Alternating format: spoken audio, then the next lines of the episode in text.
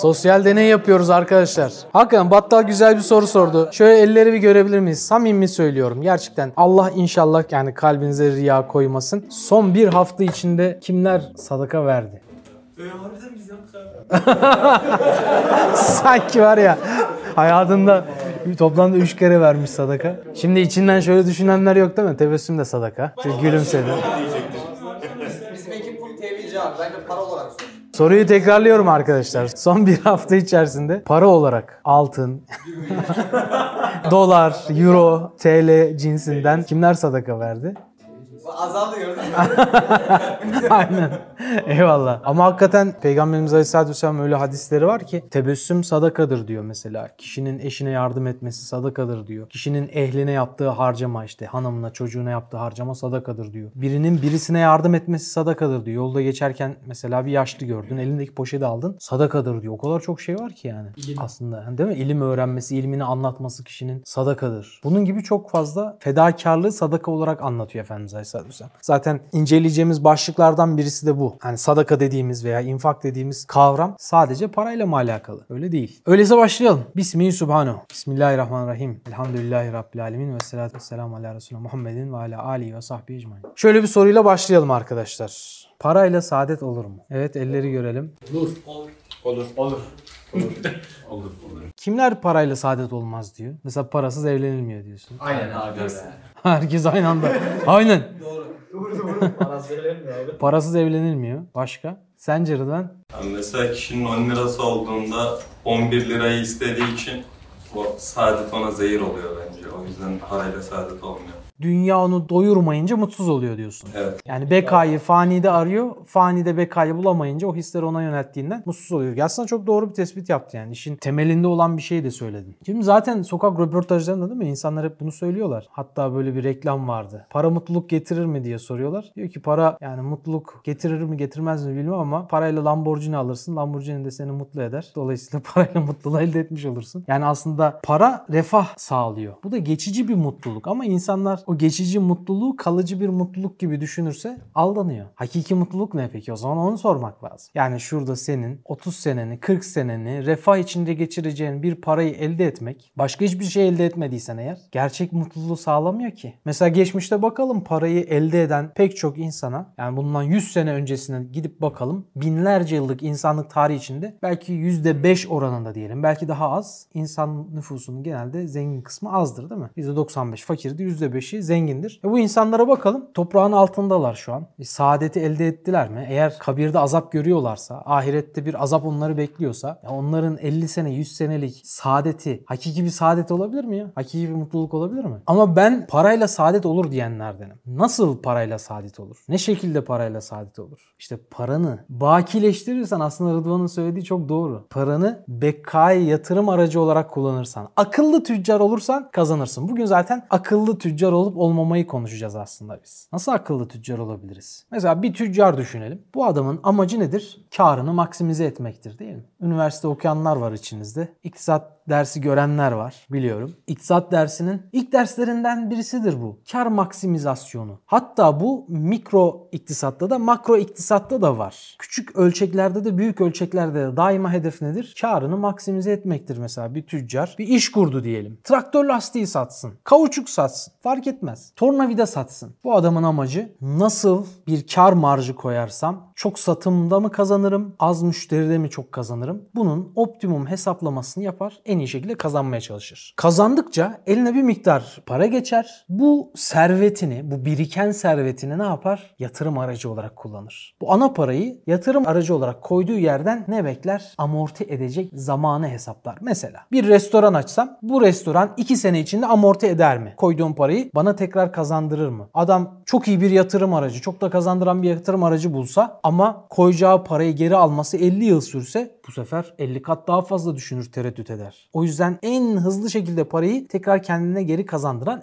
kar marjı en yüksek, karını en iyi maksimize edeceği yere yatırım yapar. Şimdi bu açıdan bakarsak arkadaşlar. Piyasada bir sürü yatırım yapabileceği yeri var adamın. Mesela diyelim ki Hüseyin sen bir şirket kurdun. Tamam yazılım şirketi olabilir. Donanım şirketi olabilir. Bilgisayar parçaları satıyorsun. Veya bir hizmet satıyorsun fark etmez. Elinde bir para birikti. Piyasaya bakıyorsun yani bazı yükselen sektörler var. Paramı nereye yatırsam diye düşünüyorsun. En uzun vadede en çok kazandıran veya verir vermez kazandıran. Verdiğin anda koyduğun paranın bırak aynısını geri kazanmayı bırak iki mislini kar olarak kazanmayı koyduğun anda 1'e 10 veren bir ticaret bugün piyasada var mı? Yok. Verdiğin anda. Bak bir sene sonra 1'e 2 kazandıran çok iyi ticaretler var. Bunun için tüccar olanlar bilirler. Sizler daha iyi bilirsiniz bu işi. Hani üstad diyor ya yani ben ilim noktasında Allah'ın yardımıyla bir şeyleri elde ettim yani. Ama basit bir üzüm ticareti yapsak siz hepiniz beni kandırabilirsiniz diyor ya. Yani o mesele. Siz daha iyi biliyorsunuz. Bu mesela diyelim içinizde tüccar olanlar var değil mi olsan? Bir sene içinde bile 1'e 2 kazandıran çok iyi bir ticarettir. 1 milyon koysan 2 milyon alacaksın. Yani çok iyidir. Ama bırak bir seneyi ya. Ne diyorum bak. 10 dakika içinde bir telefon geliyor. Verdiğin paranın 10 mislini kazanıyorsun. Böyle bir ticaret var mı? Parayla saadet nasıl olur biliyor musun? Allah yoluna o parayı koyarsan o para 1'e 1 anında geri dönebilir. Kalanı ahirete kalabilir. 1'e 10. Enam suresi 160. ayet ne diyor? Kim Allah yoluna bir hayır koyarsa Allah ona 10 mislini verir diyor. Veya başka surelerde geçiyor mesela 700 misli diyor Allah. Demek ki arada ihlas farkları var. Yani bu katsayı ne belirliyor? Kur farkını ne belirliyor? Çevirirken ihlas katsayısı baba. Eğer ihlaslıysan 1'e 10'da alabilirsin. Çok daha ihlaslıysan, şartlar kritikse, durumlar zorsa o zaman 1'e 100'de alabilirsin. 1'e 700'de alabilirsin. 700'ün katları söylüyor ve Kur'an bir ayetinde bize ne söylüyor biliyor musun? Bir gayri hesap. Allah'ın verdiğinde hesapsız vermesinden bahsediyor. Yani şartlar o kadar kritik şartlardır. Kişi o kadar Allah için yapmıştır, ihlaslıdır. İş çok doğru bir iştir. Bundan en son gene bahsederiz. Mesela yapılan on binlerce belki milyonlarca kişiye fayda sağlayan bir hayırdır. Öyle kat sayısı bir anda fırlayabiliyor. Kur farkı bir anda fırlayabiliyor. Krizler fırsata dönüşüyor yani. Ahir zaman mesela kriz dönemi. Kriz döneminde yapılan yatırım fırsata dönüşüyor. Ne oluyor sana? 1'e 700 neymiş ya Fırat? Allah'ın izniyle Fırat şu an o yatırımı yapıyorsun kardeşim. Her gün koyduğun başını adeta secdeye her götürüşün seccade adı verilen bir kumbaraya yapılan bir yatırım. Bir ihtiyat akçesi atıyorsun ebedi saadete. Okuduğun her ilim satırı senin için ebedi yatırımlar ya. 1'e 700 değil. Orada geçireceğin 10 dakika sana hesapsız. Bunun hesabını ne melekler yazabiliyor? Biliyorsunuz hadislerde geçer bu. Melekler bazı amellerin hesabını tutamazlarmış. Ya Rabbi buraya ne yazalım? Siz bir şey yazmayın orayı bana bırakın diyor Allah. Bu ne demek biliyor musun? Açık çek. İmzasını atıyor Allah. Çeki sana veriyor. Sonsuz hazine yazıyor oraya. Golden kart veriyor sana ya. Altın kart. Çek. istediğin yerde istediğin kadar çek o karttan. Demek ki bir gayri hesap. Bizim hedefimiz bu olmalı. Akıllı tüccar oraya yatırım yapmalı. Peki bir gayri hesabın yolu ne? En son konuyu oraya getireceğim. Bugünkü konumuz infak arkadaşlar. İnfakın farklı mertebelerini konuşacağız. Ayetlerde, hadislerde geçen boyutunu konuşacağız. Benim çok sevdiğim bir konu. Çok içinde insanı heyecanlandıran, insanın gündelik hayatına direkt çözümleri sunan, problemlere çözümler sunan, dertlere dermanlar sunan bir konu. Diyeceksiniz ki ne alaka? Vallahi de %100 derman, %100 şifa olan bir meseledir. Ben size ufacık bir şey söyleyeyim mesela. Oradan anlayın Efendimiz Aleyhisselam demiyor mu? Hastalarınızı sadakayla tedavi ettirin. Sadaka belayı def eder. Sadaka maldan eksiltmez, malı çoğaltır. Malını çoğalsın isteyen sadaka versin. Tamam işte parayla saadet. E, dünya ahiret saadeti ya. Hem dünyada saadet hem ahirette. Okuyacağız inşallah göreceksiniz. İnfak deyince aklınıza ne geliyor? Mesela bu dersten önce ben aklımda mesela infak kelimesi farklı bir şeyler çağrıştırıyor diyen var mı? Hüseyin mesela dersten önce infak kelimesi ne demek biliyor muydun? Allah ya. Ha, öyle mi biliyordun? Peki infak deyince sana kimi çağrıştırıyor? Peygamber Efendimiz geldi aklıma. Peygamberimiz Aleyhisselatü Vesselam geldi. Senin? Hazreti Ebu Bekir. Hazreti Ebubekir geliyor aklına. Güzel. Hazreti Hatice. Hazreti Hatice. Ne açıdan geldi o? Malını feda etti diye geldi. Güzel. Hazreti Osman. Talha bin Ubeydullah. Güzel. Talha bin Ubeydullah, Abdurrahman İbni Avf. Bir tabir vardır Anadolu'da. Mal canın yongasıdır derler. Biliyor musunuz ne demek? Yonga insanın etinden koparılan parça demek. Demek ki mal o kadar insanın canını acıtan bir şey. Şimdi biz infakı konuşmadan önce, infakın tedavi ettirici yönünü konuşmadan önce bunu anlamamız lazım. Neden infak Allah için önemli? Çünkü insanı yaratan Allah, insanı en iyi bilen Allah, insanın mühendisi Allah, yazılımcısı Allah. O yüzden insanın en zayıf noktasını biliyor. Ve ne diyor Efendimiz Aleyhisselatü Vesselam? İnsanın bir vadi dolusu altını bulunsa ne ister? Tamam ya bu bana yeter der mi? Ha, ikinci vadi ister. Allah Allah. Bir vadi dolusu altın. 7 sülalesi yese bitiremez. İkinciyi istiyor. İspatı var mı bunun? Dünyanın en zenginlerine bak. Servetleri hep orada bir havuzda donuk şekilde duruyor değil mi? Pasif ne yapmaya çalışıyorlar? O serveti daha da büyütmeye çalışıyor. Ne işine yarıyor büyüyünce? Bir adam hiç mi aklın yok ya? Saplamışsın aklını bir şeye. Karınca gibi. karınca öyle şuursuz sürekli toplar ya. Yiyemeyeceği kadar şeyi toplar. Üstad diyor ki karıncanın sırf bu özelliği yüzünden onların çalışkanlıklarını, cumhuriyetçiliklerini, onların o muavenetlerini, yardımlaşmalarını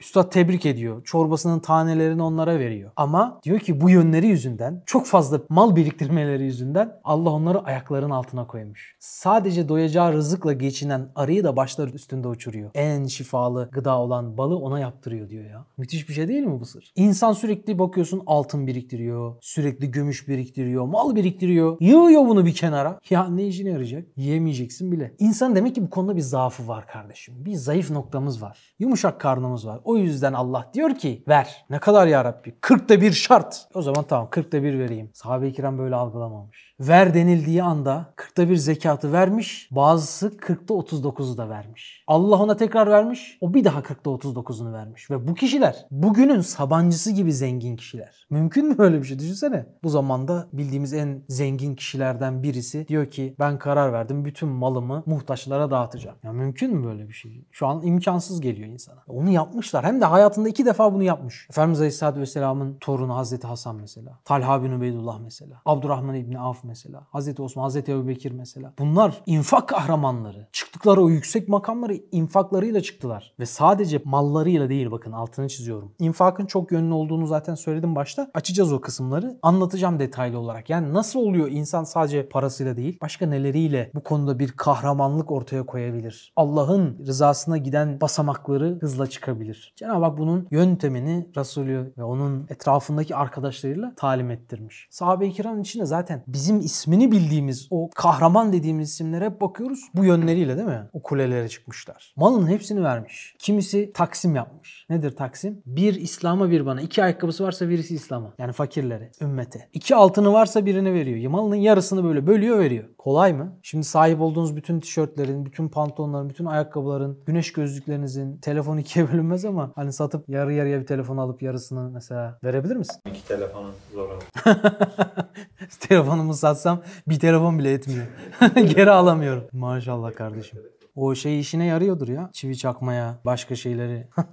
İnsanın zayıf noktası kardeşim. Mal canın yongası diyor ya. Vermek zor. Hani cebinde akrep mi var derler ya bazısına. Gerçekten bırakın sahabe-i kiramın böyle malının yarısını falan vermesini adam zekatını vermiyor. O yüzden bu derste biz çok yönlü bakacağız. Hem kendimize bakacağız. Kendimize yönelik ders almaya çalışacağız. Yoksa insan biliyorsunuz başkasını suçlamaya çok meyillidir. Bir dön kendine bak ya. Sen tamamladın mı acaba yapman gerekeni? Çünkü ahirete tek başına gideceksin. Kabre tek başına gireceksin. Bırak başkasının ne yaptığını. Herkes kendi hesabını kendi verecek. Sadakanın ne kadar değerli bir şey olduğunu anlasaydın zaten başkasına bırakmazdın o işleri.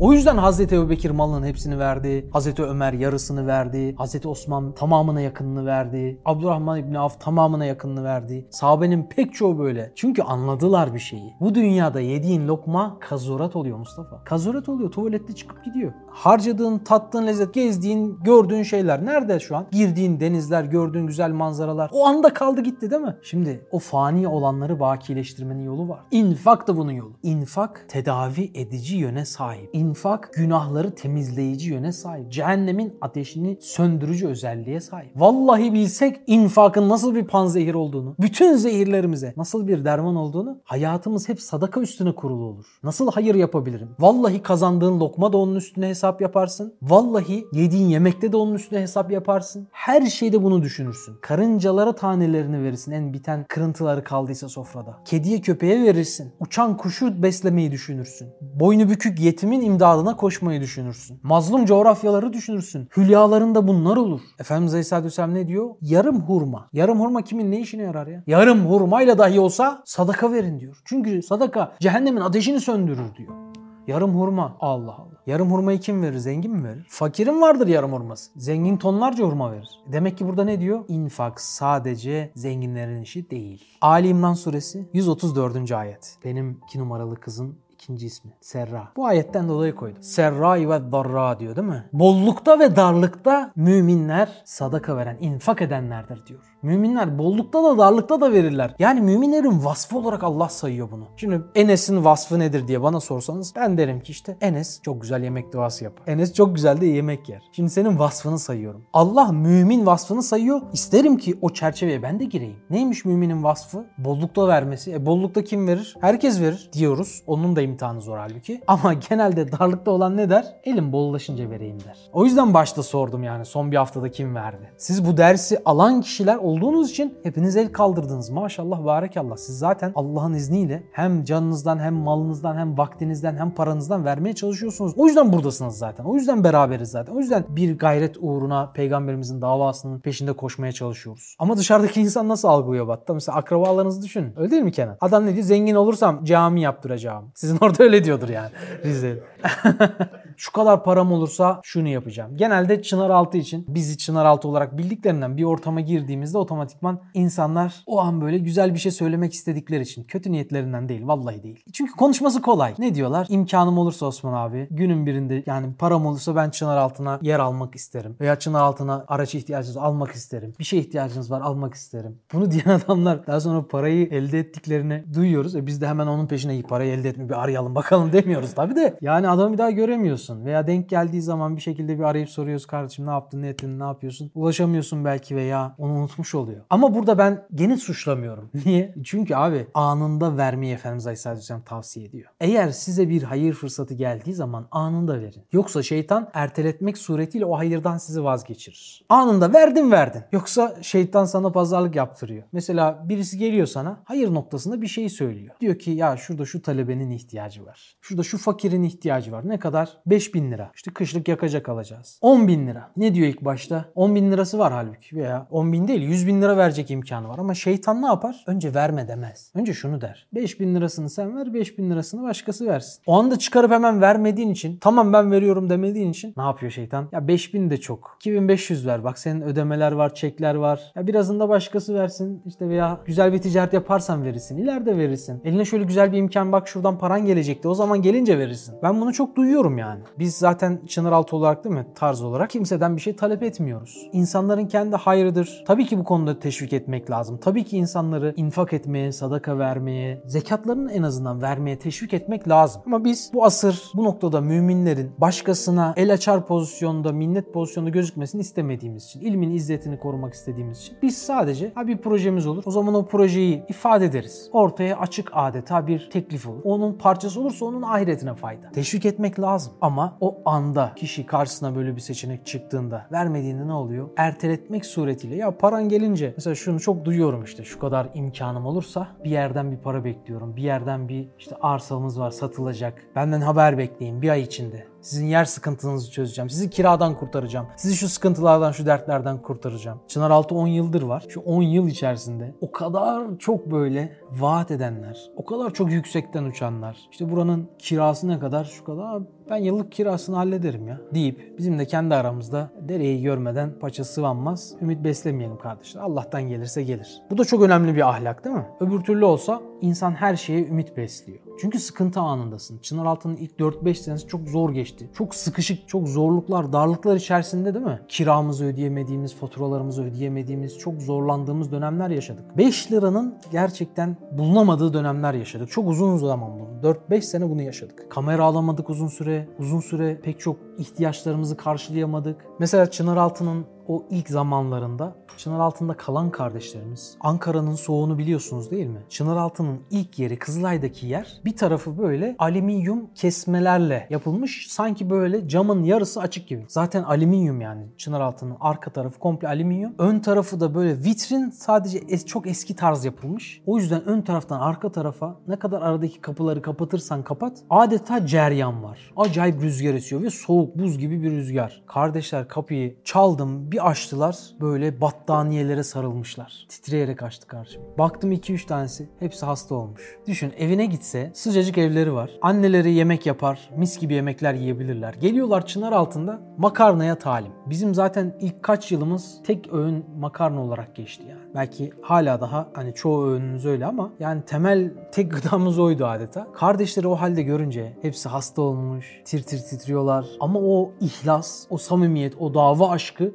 adamları vazgeçirmiyor. Kaloriferde çalışmıyormuş. Bir geldim kombi zaten çok eski yani tarihin ilk kombisi bizdeydi. Yani bir de dışındaki metalleri kombiciler her geldiğinde söküp takmaktan söküp takmaktan artık takılamaz hale gelmişti. Böyle hani derisi yüzülmüş insan gibi böyle kasları bilmem neyi gözüken. Böyle makinenin içi gözüküyor falan. Yani görüyorsun orada yanmadığını. Böyle enteresan bir kombimiz vardı. Kaloriferler yanmıyor. Yani o kadar böyle zorluklar içerisinde o günleri atlattık. Ve o günler yani bizi en çok mesela üzen şeylerden birisi. Ya bunun için kaç kardeşimizin üzüntüden ağladığını biliyorum ben. Birileri geliyor senin o çileni, o derdini bilmiyor. Diyor ki bu değirmenin suyu nereden geliyor? Ya kardeşimiz laptopunu satmış kiramızı ödeyebilmek için. Bir başkası telefonunu satmış. Bir başkası Şahin almak için biriktirdiği parayı sattı ya adam kirayı ödeyebil- ödeyebilmemiz için. Bir tanesi alyansını sattı. Böyle böyle ödüyoruz. Bizim hiç mesela bu kadar takipçimiz var. Hepsinden para istesek, YouTube'dan da reklam gelirlerini açsak bunların hiçbirini yaşamayız. Ama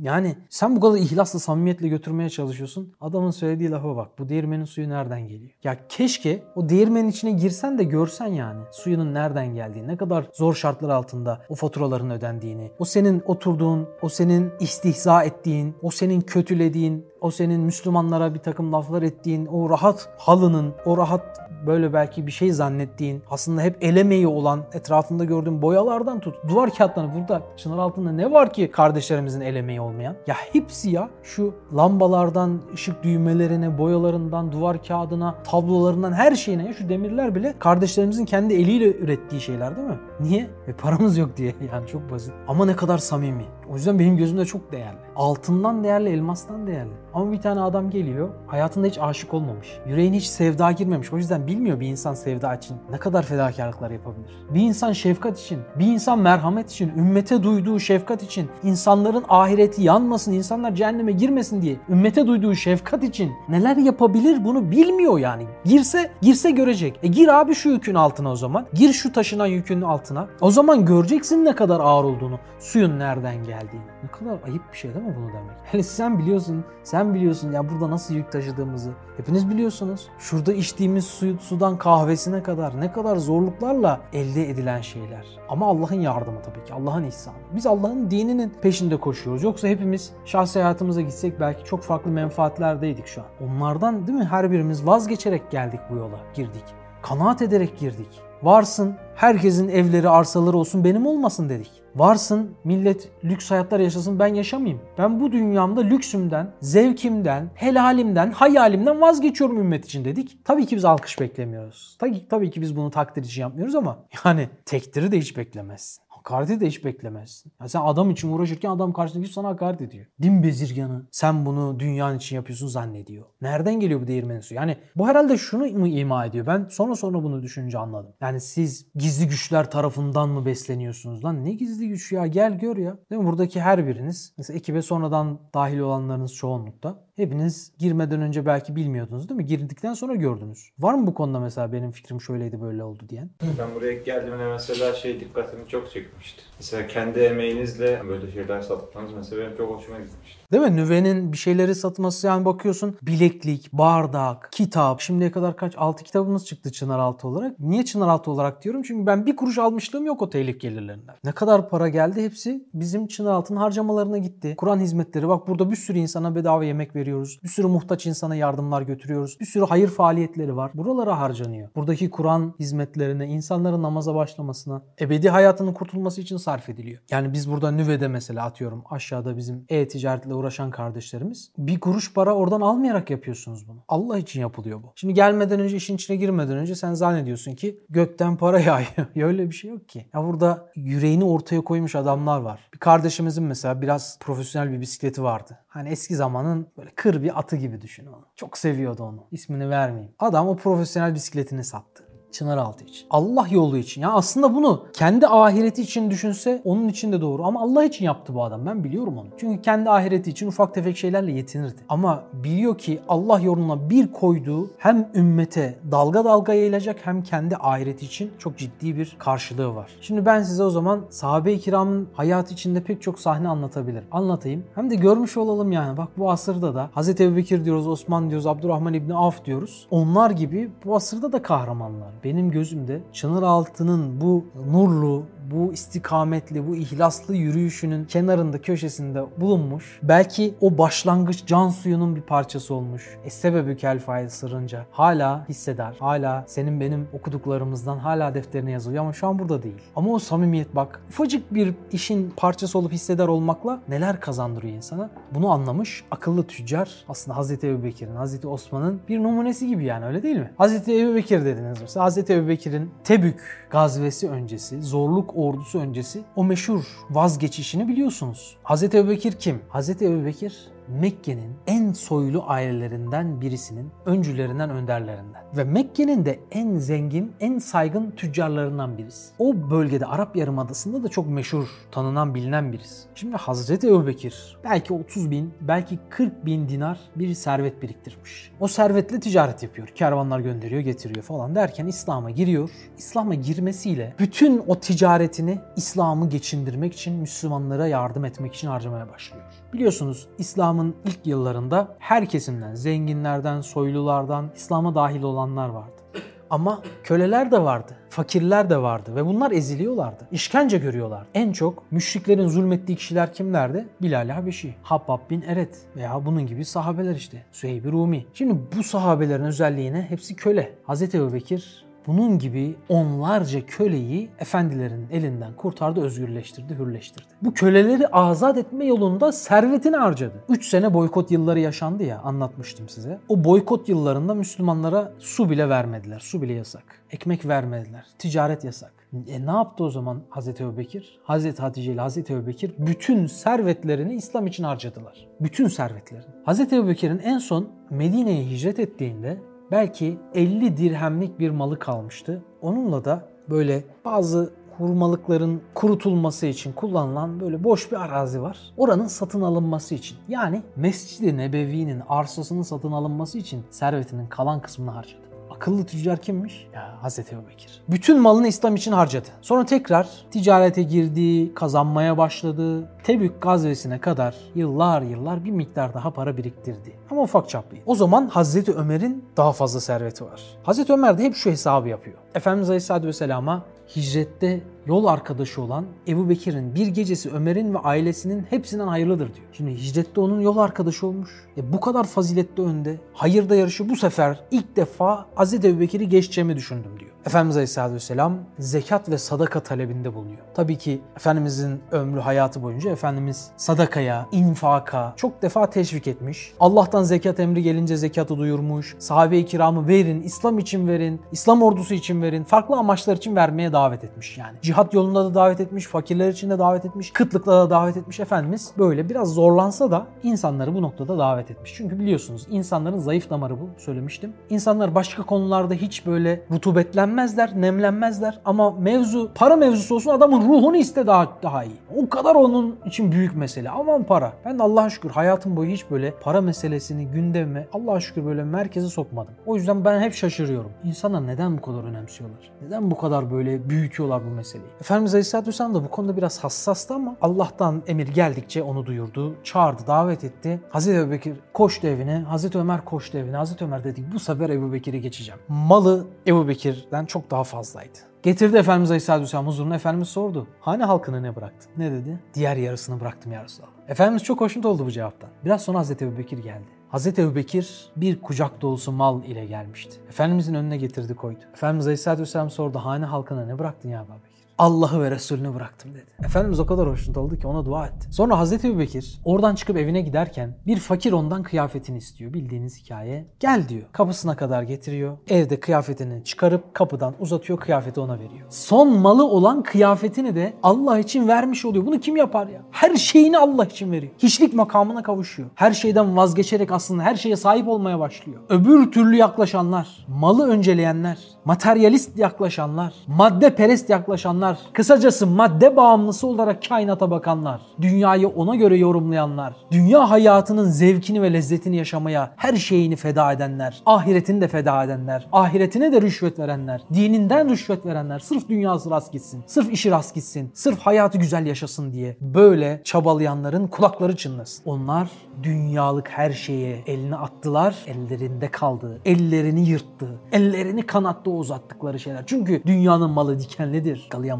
tutamazsın. Sahip oldukları şeyler onlara sahip olmaya başladı. Onlar köleleştiler. İnfak özgürleştirir. Onlar köleleştiler. Maddenin kölesi haline geldiler. Varlığın kölesi haline geldiler. Servetin kölesi haline geldiler. Paranın kölesi haline geldiler. Arsanın, makamın kölesi haline geldiler. Efendimiz Aleyhisselatü Vesselam onlara demiyor mu? Bakın Mükemmel bir hadis. Buhari'de geçiyor. Efendimiz Aleyhisselatü Vesselam helak olsun diyor. Helak olsun, helak olsun. Lanet okuyor kime? Abdüd dinara, dinarın kuluna. Abdüd dirheme, dirhemin kuluna. Gümüş para demek dirhem. Abdül hamise, elbisenin kuluna. Yani kıyafetin, yani kürkün kuluna. Postun kuluna, rütbenin kuluna, makamın kuluna. Helak olsunlar Allah'tan başkasına kul olanlar diyor Efendimiz Aleyhisselatü Vesselam. İşte makama köle olanlar ancak infakla özgürleşebilirler. Ancak infakla kurtulabilirler. Hz. Ebubekir her şeyi vererek her şeye kavuştu. Onun misali aslında bize güneşe yüzünü dönen adamı tarif ediyor. Biliyorsunuz eğer siz güneşe yüzünüzü döner, güneşe doğru yürür, güneşe doğru adım atar veya koşarsanız gölgeniz sizi takip eder. Ama siz güneşe sırtınızı döner de gölgenizi yakalamaya çalışırsanız hiçbir zaman yakalayamayacaksınız. Gölgeniz daima sizden kaçacak. İşte Kur'an'ın güneşine yüzümüzü döner, hakikatin güneşine, Rabbimize yüzümüzü döner de ona yürürsek Allah yolunda dünya gölgedir bizi takip eder. Allah yolunda yürüyenin dünya arkasında onu yakalamaya çalışır. O ona tekliflerde bulunur. Dünya seni cezbetmeye çalışır. Dünya seni celbetmeye çalışır. Dünya senin peşinde koşar. Ama sen Kur'an'ın güneşine, Allah'ın yoluna sırtını dönersen sen dünyayı hiçbir zaman yakalayamayacaksın. Dünya sana yar olmayacak. Unutmayın. Herkes de gönül eğlendirir ama kimseye varmaz. Dünya yakalamaya çalışsanız hiçbir zaman yakalayamayacaksınız. İşte Hazreti Ebubekir gibi olmaya çalışır da dünyayı terk edersek, fiilen değil kalben terk edersek o zaman yakalayabiliriz. Daha bu Ruberhu'nun ilk dersinde anlatmıştım bunu hatırlarsınız. Dünyayı kalben terk etmek, burayı terk et diyor ya. İşte Hazreti Ebubekir bunu yakalamıştı. Son malı olan kıyafetini de fakire verdi. Sonra Cebrail Aleyhisselam. Efendimiz Aleyhisselatü Vesselam'a dedi ki Ebubekir'i çağır. Hazreti Ebubekir'i çağırdı. Cebrail Aleyhisselam Efendimiz Aleyhisselatü Vesselam'a sordu. Kimdir bu abaya bürünmüş zat? Çünkü Hazreti Ebubekir evde bulduğu böyle çuval gibi, hasır gibi bir şey böyle üstüne kapatmıştı. O şekilde bir kıyafet gibi onu böyle sarınarak, bürünerek çobanların abası olur onun gibi. Öyle geldi Efendimizin huzuruna. Kimdir bu dedi abaya bürünen zat? Efendimiz Aleyhisselatü Vesselam dedi bu benim kayınpederimdir, bu benim dostumdur, sırdaşımdır, hicrette yol arkadaşımdır, malını Allah için verendir, şöyledir böyledir. Övdü onu, met etti. Ya Resulallah o Ebu Bekir'i müjdele. Allah Ebu Bekir'e selam gönderiyor ve diyor ki, soruyor ki ben kulum Ebu Bekir'den razıyım. Acaba o benden razı mı? Ona yaşattığım bu imtihanlar içinde acaba bu halde o benden razı mı? Şu makama bakar mısın? Hazreti Ebu Bekir bunu duyunca kuş gibi böyle olduğu yerde dönüp yere yığılıyor. İşte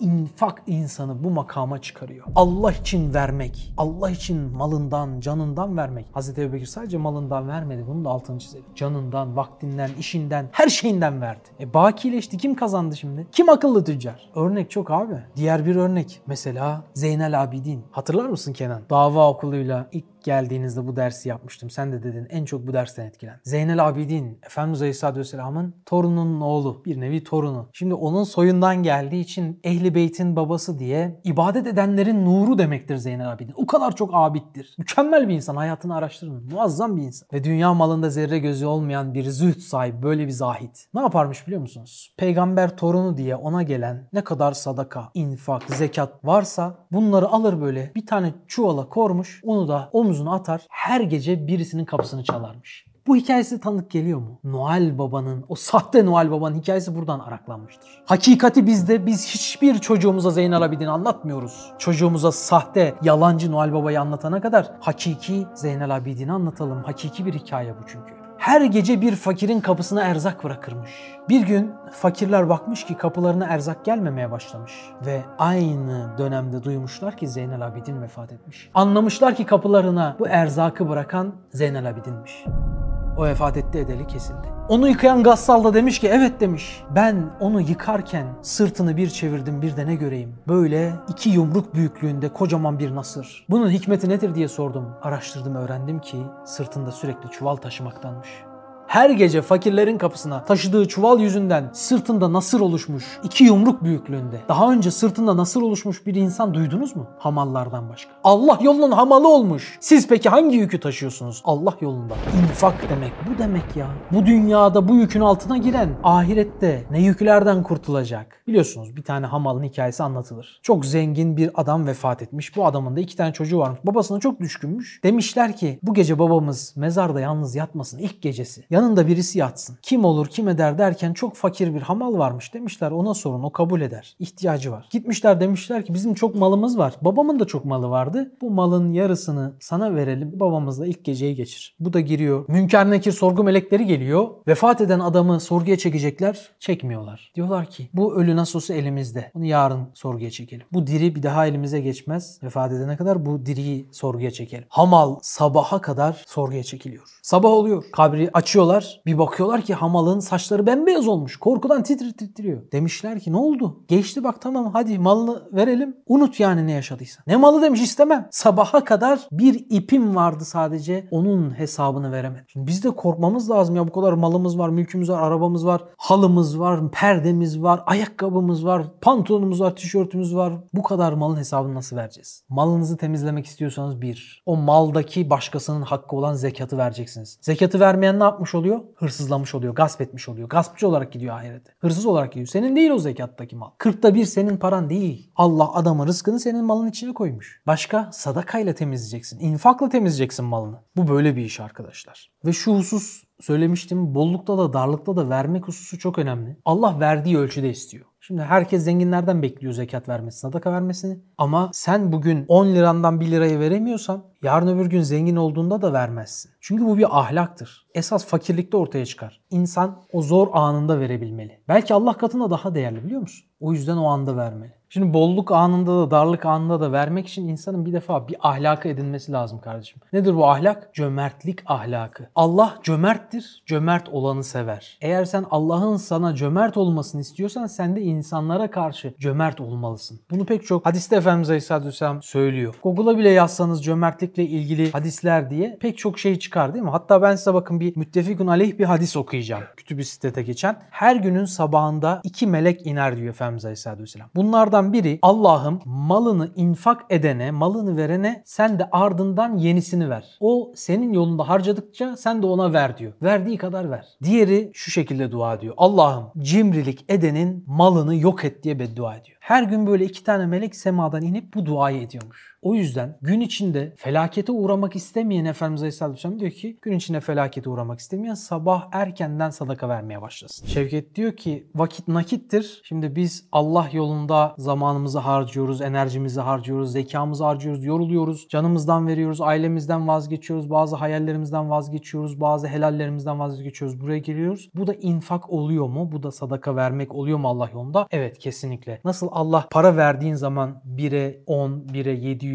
1'e belki 1000, belki 100 bin veya bir gayri hesap, sınırsız hesapsızca vereceğini söylüyor. Aynı o şekilde de sen ihlaslı olursa eğer, Şimdi bazı şartlar sayalım. Bu şartlar içerisinde olursa daha çok kabule karin oluyor. Nedir peki bu şartlar? Zor bir halde kalmış bir kişiye yardım ettiysen eğer veya zor durumdaki bir şeyi çözebilecek bir sadaka ortaya koyuyorsan canınla, malınla, vaktinle işte o zaman bir gayri hesap kazanabilirsin. Veya doğru bir işe mesela vesile olduysan hakikaten de Allah için çok kıymetli, İslam için çok değerli bir doğru işin bir parçası olduysan o ortaya koyduğun malınla, harcadığın zamanınla, ümmetin bir sıkıntısını gideriyorsan veya belki ebedi saadetlerine, imanlarına, namazlarına vesile olacak bir gayret ortaya koyuyorsan, senin orada harcadığın bir dakika bile belki binlerce kişiye vesile oluyorsa, on binlerce kişiye vesile oluyorsa, belki böyle ümmetin toptan özellikle külli istifadelerinde Allah belki hesapsız verecek sana. E Şimdi para için 10 lira ortaya koyana Allah onun 10 bin mislini verecekse veya hesapsız verecekse e canını ortaya koyana neler verir? Belki çok daha değerli de Allah katında. İhlasa göre değişiyor. Ama buradaki çok önemli şey Allah için olması. Bunun da esas ölçüsü ne? Nefse ağır geldiğinde de yapabiliyor musun olsan? Parayı verdiğin zaman gece yattığında şeytan seninle uğraşıyorsa hakikaten doğru bir iş yapmışsın. Şeytan lan keşke vermeseydin o parayla şunu yapardın, bunu yapardın diye seninle uğraşıyorsa bil ki doğru yapmışsın. Allah için yapmışsın. Nefsine ağır geldiği halde yapmışsın. İfk hadisesi anlatılır. Orada Hazreti Mistah adında bir sahabe var. O da maalesef bu iftiraların bir parçası olmuş. Hazreti Ebubekir'in akrabası o olaylar olmadan önce kendi kızı Hazreti Ayşe Efendimiz Aleyhisselatü Vesselam eşine bir iftira söz konusu. Hazreti Ebubekir bu iftiradan önce yıllar boyunca Hazreti Mistah'a adeta burs vermiş. Aylık yardım etmiş ona. Ama bu hadise olunca yemin etmiş demiş ki vallahi bir daha ona vermem. Ben ona bu kadar iyilik ettiğim halde bana nasıl böyle nankörlük edebilir? Çok sinirlenmiş. Sonra ayet geliyor onun hakkında. Sizden böyle yeminler edenler etmesinler. Allah için verdiklerini Allah için vermeye devam etsinler diyor Hamza. Çok enteresan değil mi? Yani kendisine zararı dokunmuş birisine gene hayır yapmaya devam etmek tam Allah içindir işte. Ebu Bekir bu demek. Veya farklı hadiselerde yine görüyoruz. Mesela senin yardım ettiğin birisi sana iftira atsa veya senin aleyhinde konuşsa, seni bir yerde tenkit etse yardıma devam edebilir misin? Veya senin yardım ettiğin bir yer artık senin yolunu ayırdığın bir yer olsa yardım etmeye devam edebilir misin? Adamlar gene doğru iş yapıyorlar. Gene güzel bir iş yapıyorlar. Devam edebilecek misin? Bak ne kadar ihlasın gözüktüğü yerler buralar. Nefsine ağır gelen yerde. İhlas ortaya çıkar. Bu çok önemli. Bir de bazı insanlar mesela hoşlanmadıkları veya çizgisini bozan veya önceden sapkın olduğunu bilmeyen yerlere sadakasını, zekatını verdiği için hayıflanıyorlar. Bunun için de kısa bir şey söyleyelim. Mesela ne diyorlar? Verdik, kandırıldık. Verdik, zarara uğradık. Verdik, şöyle oldu, böyle oldu. Şimdi burada iki tane ihtimal var. Bir, eğer Allah için verdinse. İnnemel amalü bin niyet. Ne demek? Ameller niyetlere göredir. Sen Allah için verdinse o ne oldu? Bakileşti. Yani o kişilerin bu sadakayı alıp sana söylediklerinin aksi yönde bir yerde harcamaları vesairesi seni bağlamaz değil mi? Allah için verdin. Bir fakire gideceğini düşünerek verdin. Bir yetime ulaşacağını düşünerek verdin. Ama o kişi aldı başka yönde harcadı. Veya işte bazen dilenci gelir kişinin kapısına. Emin olamazsın yani bu acaba milletten para dileniyor dileniyor sonra arka sokakta bir Range Rover'a binip gidiyor mu? Böyle biliyorsun dilenciler var. Gerçekten. Soruyorlar aylık ne kadar kazanıyorsun diyorlar dilenciye. 50 bin lira diyor.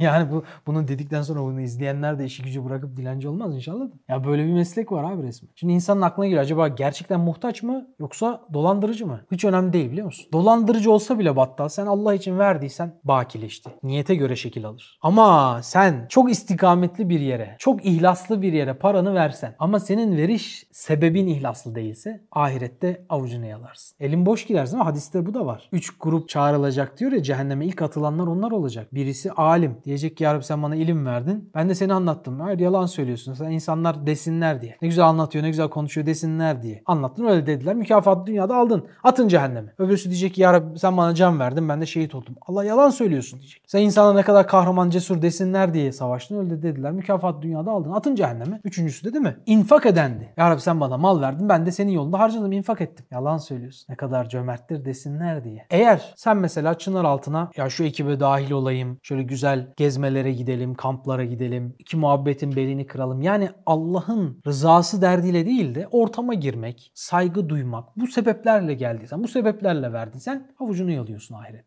İkili ilişkiler kurayım, ticaretim gelişsin vesaire gibi düşüncelerle bir vakfa giriyorsan geçmiş olsun. Bunlar da önemli çizgiler yani. Çünkü bu asır tehlikeli bir asır. Akıllı tüccar derken şark kurnazlığından bahsetmiyoruz yani değil mi? Bazen de Kur'an'da geçen inneme utitu ala ilmi diyen bir adam var. Kim bu adam? Karun değil mi? Niye söylüyor bunu? Ben bunu kendi ilmimle kazandım diyor. Allah tarafından ona öğretilen bir ilim sayesinde mal elde ediyordu. Her şeyi altına çevirecek bir ilmi elde etmişti. Hatta öyle ki onun hazinelerinin sadece anahtarlarını 70 tane deve taşıyor düşünsene. Ama kendisinden zekat istendiği zaman, sadaka istendiği zaman ne diyor? Ben bunu kendi ilmimle kazandım diyor. Öyle değil halbuki. Ve Allah onu hazineleriyle beraber helak etti. Yerin dibine gömdü. Onun hazineleri kıyamete kadar da bulunamayacak. Herkes arıyor onu. Nerede acaba bu altınlar? Bulunamayacak. Evet yani biz bazen Karun gibi olabiliyoruz. Konuşurken Harun gibiyiz. Yüksek konuşuyoruz ama Karun gibi olabiliyoruz. Amellerimiz bizi aslında ele veren şey. Aynısı iştir kişinin. Lafa bakılmaz demiş değil mi? O yüzden esas mesele o. Hani Nasrettin Hoca'nın hikayesi gibi de olmamalı. Nasrettin Hoca ne yapmış? Bir tane kilimi varmış. O kilimini silkelerken köprünün üstünden kilimini nehire düşürmüş. Nehirde böyle bayağı gür akıyor. O taraftan geçmiş, kıyıdan yaklaşmış, çubukla almaya çalışmış, yetişememiş. Öbür taraftan koşmuş, yetişmiş, çevirmeye çalışmış, alamamış. Bir sonraki köprüye koşmuş, çıkmış, köprünün üstünden almaya çalışmış. Baktı ki alamayacak. Kilim suyun üstünde gidiyor. Vakfettim ya Rabbi demiş. Senin yolunda vakfoldu. Veya bir başka hikayede bozuk bir yoğurt böyle bakmış ki döküldü. Bu da babamın hayrı olsun demiş artık mal elden çıkınca hayretme özelliğimiz var ya bizim. Bunu en çok nerede yaşıyoruz Onur? Mesela en çok Allah'ın adının anıldığı yerlerde yaşıyoruz. Bir bakıyorsun adam kendi evine son model mobilya aldı. İlim meclisinin yapıldığı yere eskiyenleri veriyor. Sanki çöp. Dershaneler, medreseler sanki çöp evler. Adamın evinde kendine yeni buzdolabı alıyor eskisini size atayım mı? Spotçu oldu zaten bütün böyle dershaneler. Bütün medreseler spotçu oldu. Hepsinde ikinci el, hepsinde eski kıyafetler, hepsinde eski eşyalar. Ama halbuki ne diyor bak? Ali İmran suresi 92. ayette bunu söylüyor işte. İyisinden vermen lazım. E şimdi benim çocuğumun ismi ne? Habil. Habil ile Kabil'in hikayesini hatırlayalım. Orada Allah Kabil'in hediyesini, Kabil'in zekatını niye kabul etmedi? O da verdi zekat vermedi değil. Ama neden kabul etmedi onunkini? Onun hem davası hak değildi batıldı hem de çürük meyveleri getirdi verdi. Habil ne yaptı? En güzel hayvanını getirdi. Demek ki iyisinden vermeye yönelik Ali İmran suresindeki teşviğe de bakacak olursak bizim ahlakımız olması lazım. Biz ne yapıyoruz? Kendimize yeni bir tişört alıyoruz. Vicdanımızı rahatlatmak için eski tişörtümüzü de hemen veriyoruz. Sevdiğinden vermek imanın kemal noktası değil mi Efendimiz böyle söylemedi mi? E bunu anlamadı mı sahabe-i kiram sizce? Onlar uygulamadı mı? Uyguladılar. Abdullah İbni Ömer, Hazreti Ömer'in oğlu, o meşhur alim sahabe. Sahabe-i kiram içerisinde yeni alimlerden birisi. Onun bir tane çok da sevdiği kölesi var, cariyesi var. İsmi Mercane. Bu ayeti duyar duymaz ben Mercane'yi çok seviyordum. Onu Allah yolunda infak ettim dedi. Hatta bunu böyle bir ahlaka dönüştürdü. Başka mesela o zaman Ebu Talha, Enes bin Malik'in üvey babası. Medine'nin en güzel bahçelerinden birisi. Biruha denilen bir bahçe. O kadar güzel ki yani insanlar yanından geçerken birkaç dakika onu seyretmeden geçemiyorlar. Bu ayeti duyar duymaz düşündü en değerlisi ne? O bahçe. Hemen o bahçeyi infak etti. Başka Zeyd bin Harise. Onun çok meşhur savaş meydanlarında tek başına adeta bir asker gibi savaşan Sabri isminde bir atı var. Küeylam. Onu hemen infak ediyor. Bir başkası Ömer bin Abdülaziz. O da peygamber soyundan geliyor. Böyle hep etrafında şeker dağıtırmış. Onu sorarlarmış. Neden hep şeker dağıtıyorsun? Para dağıtsana insanların daha çok işini görürsün para dağıtarak. Siz demiş ayeti yanlış mı okuyorsunuz? Ayet demiyor mu sevdiğinizden vermeniz gerekiyor. Ben de şekeri seviyorum o yüzden ondan veriyorum diyor. Bu sadaka sadece parayla verilmiyor dedik ya. Buna dair de birkaç mesela örnek dinleyelim. Bir tanesi Ümmü Süleym. Kimdir Ümmü Süleym? Rümeysa binti Milhan. Ne yaptı peki o? Sadaka olarak ne verdi? Efendimiz Aleyhisselatü Vesselam'a geldi dedik ya Resulallah herkes parasını veriyor. Herkes altınını veriyor. Herkes bir şeyler veriyor. Parası olmayanlar taş taşıyorlar. Mescid-i Nebevi'nin inşaatında çalışıyorlar. Ama benim bu ikisini de yapabilecek gücüm yok. Bu ikisine dair de infak namına bir şey yapamıyorum. Ama ya Resulallah ben de sana şu elimde tuttuğum çocuğu getiriyorum. Benim tek varlığım bu çocuk. Ben de bu çocuğu senin yolunda infak ediyorum. Allah'ın yolunda infak ediyorum. Al oğlumu ama bana bir hayır duasında bulun. Millet bu zamanda çocuğunu dünyaya kaçırmaya çalışır değil mi? Çocuğunu Allah yolundan sakındırmaya, ilim meclisinden alıkoymaya, aman gitme, aman fişlenirsin, aman başına bir şey gelir, aman şu olur bu olur. Sen git dünyada iyi makamlara gel, iyi paralar kazan. İlim yolundan alıyorlar, dünyaya veriyorlar değil mi çocuğu? Müsleyin bize hiç mi ders vermiyor ya? çocuğuyla sadaka vermek, infak etmek. Kimisinin de mesela evlenir evlenmez bir bakıyorsun kardeşimiz bir daha gelemiyor çınar altına. Güya işte önce hizmet diyorlardı. Güya evlenince hizmete daha iyi koşabilmek için, Allah yolunda daha iyi olabilmek için, günahlardan kendini koruyabilmek için evleniyordu. E ne oldu? Evlendi bir daha ne yüzünü gören var ne adını duyan var. Allah yolunda bir kılıç daha eksildi. Uhud'dan bir kişi daha geri döndü. Bedir'de bir kişi daha yok. Ya şimdi böyle çok kardeşimiz var değil mi? Evleniyorlar adamın bir daha yüzünü gören cennetlik oluyor. Göremiyoruz. Şimdi hani evlilik seni hizmette bir adım öne taşıyacaktı ne oldu? Adım adım bir şey kalmadı geriye. Demek ki bir şey eksik. Nedir? Evlilik içinde infak yok. İnfak nasıl olur? Hanım kocasını infak edecek. Kocası hanımını infak edecek. Allah yolunda git diyecek. İlim meclisine git diyecek. Sohbetlere git diyecek. Çocuğumuzu götür o iklimde yetiştir diyecek. Çocukluğumu parklarda, bahçelerde gezdirme derdinde değil. Luna parklarda gezdirme derdinde değil. Şu iklimde, şu manzarada gezdirme derdinde değil. Çocuğunu ilim meclisinde, cihat yolunda oranın tozunu yutsun. Kudüs'ün tozunu yutsun. Umre'nin tozunu yutsun. Ve Allah yolunun tozunu yutsun. Diye infak etmek esas mesele bence. Bir de burada benim siyer noktasında en sevdiğim hikayelerden birisi. Onurunu sadaka veren Ulbe bin Zeyd. Tanıyor musunuz Ulbe bin Zeyd? Şimdi ben size Tebük'ü anlattım ya. Tebük'te ne hikayeler var? Abdurrahman İbni Avf malını getiriyor. Hazreti Osman 30 bin askerin 10 bininin teçhizini yapıyor. O kadar çok sadaka veriyor. O kadar çok sadaka veriyor. Bir çuval altın getiriyor Efendimiz Aleyhisselatü Vesselam önüne koyuyor. Ya Resulallah al bu senindir diyor. Malının tamamına yakınını veriyor. 10 bin askerin teçhizi ne demek ya? Kaç milyar dolar tutuyor? Bunu hesaplamışlar da 30-40 milyar dolar ediyormuş yani. Çok ciddi bir parayı Efendimiz Aleyhisselatü Vesselam'a veriyor.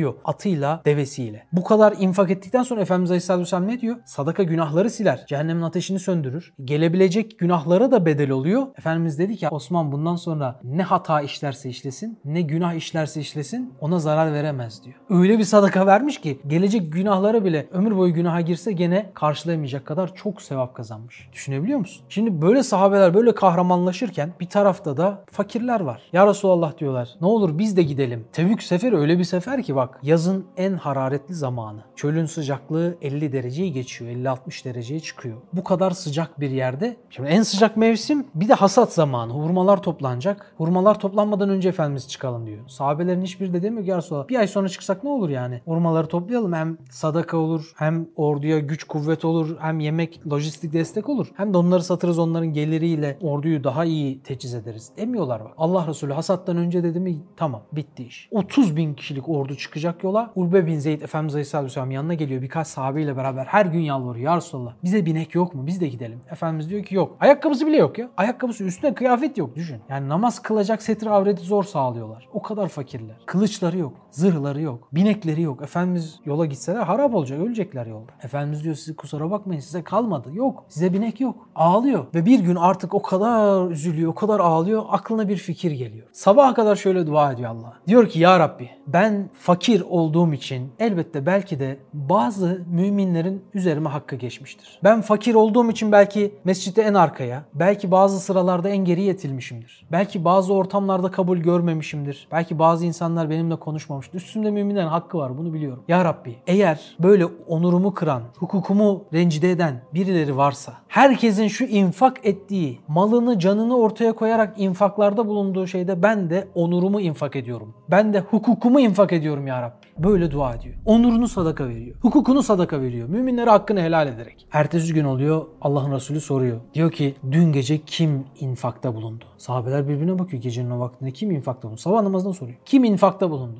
Defaatle sormasına rağmen Ulbe bin Zeyd'in aklına gelmiyor yani kendisinin olabileceği. Kimseden cevap gelmeyince Ulbe bin Zeyd diyor ki ya Resulallah ben böyle bir dua ettim ama bu mu acaba? Evet diyor bu. Cebrail aleyhisselam haber verdi. Bu gece birisi öyle bir infak etti ki Allah onu en çok verilen infaklar arasına yazdı. Ve Allah onun infakını kabul etti. Allah katında en makbul infaklardan birisi oluyor düşün. Onurunu verdi. E şimdi sen malım yok, mülküm yok deme yani. Bolluğu bekleme ya. Darlık anında bak bir sürü sana fırsat, örnek, bir sürü önümüzde infak kapıları açılıyor. Yeter ki o kapılardan girelim ya. Bir de o Tebük gazvesinde madem onu anlattım o zorluk ordusu esnasında bir grup insan var Şevket. İnfakla aynı kökten gelen nefk denilen bir kelime var. İnfak o nefk kökünden geliyor. Nefk ne demek biliyor musunuz? Köstebeğin deliği demek. Genelde böyle polisiye filmlerde falan derlerdi ya köstebek kim? Aramızda ajan var falan gibi. Köstebek ne için kullanılır? Münafıklık için. İnfakla münafıklığın temeli olan nifak aynı kökten geliyor. İnfakla nifak. Birisi zehir, birisi panzehir. Nifakı infakla tedavi edebilirsiniz. Efendimiz Aleyhisselatü Vesselam sürekli infaka davet ediyor. Özellikle münafıkların zirve yaptığı bir zamanda, münafıklığın zirve yaptığı bir zamanda Abdullah İbni Selül gibilerin böyle müminlerin kene gibi sırtına yapışıp kanlarını emdikleri sırada sürekli onları infaka davet ediyor. Neden? Onları tedavi etmek için. Kalpteki hastalığı sadaka tedavi ediyormuş. Demek ki bir kardeşimiz çok günaha giriyorsa bol sadaka verecek. Demek ki bir kardeşimiz çok harama bakıyorsa bol sadaka verecek. Demek ki bir kardeşimizin bir problemi problemleri varsa sadakasını arttıracak. Demek ki bir kardeşimizin kalbinde hastalıklar varsa, vesvesesi varsa sadaka verecek bol bol. Demek ki bir kardeşimizin kalbinde nifak varsa, nifakın temeli nedir? Yalandır, aldatmaktır, sözünde durmamaktır, emanete ihanettir. Şimdi bu nifakın temeli olan kötü ahlakları düzeltmenin yolu neymiş? İnfak sadakayla tedavi ediyor. Orada Tebük gazvesi için Efendimiz infaka davet ettiğinde herkes malını getirirken bir grup münafık da sürekli çene yapıyorlar. Çok getirene ne gerek vardı bu kadar Resulullah'ın senin malına mı ihtiyaç var diyerek az getirene de bu malla sen ne katkı yapacaksın ki yani bu ne ki falan diye dalga geçip gülüyorlardı. Şuna bak ne getirmiş diye. İşte münafıklar daima Allah yolunda harcanan parayı dillerine dolarlar. Daima Allah yolunda harcanan paraya düşman olurlar. Kendileri vermediği gibi verenlerin vermesine engel olmaya çalışırlar. Bakın ben size bir hadis okuyayım. Efendimiz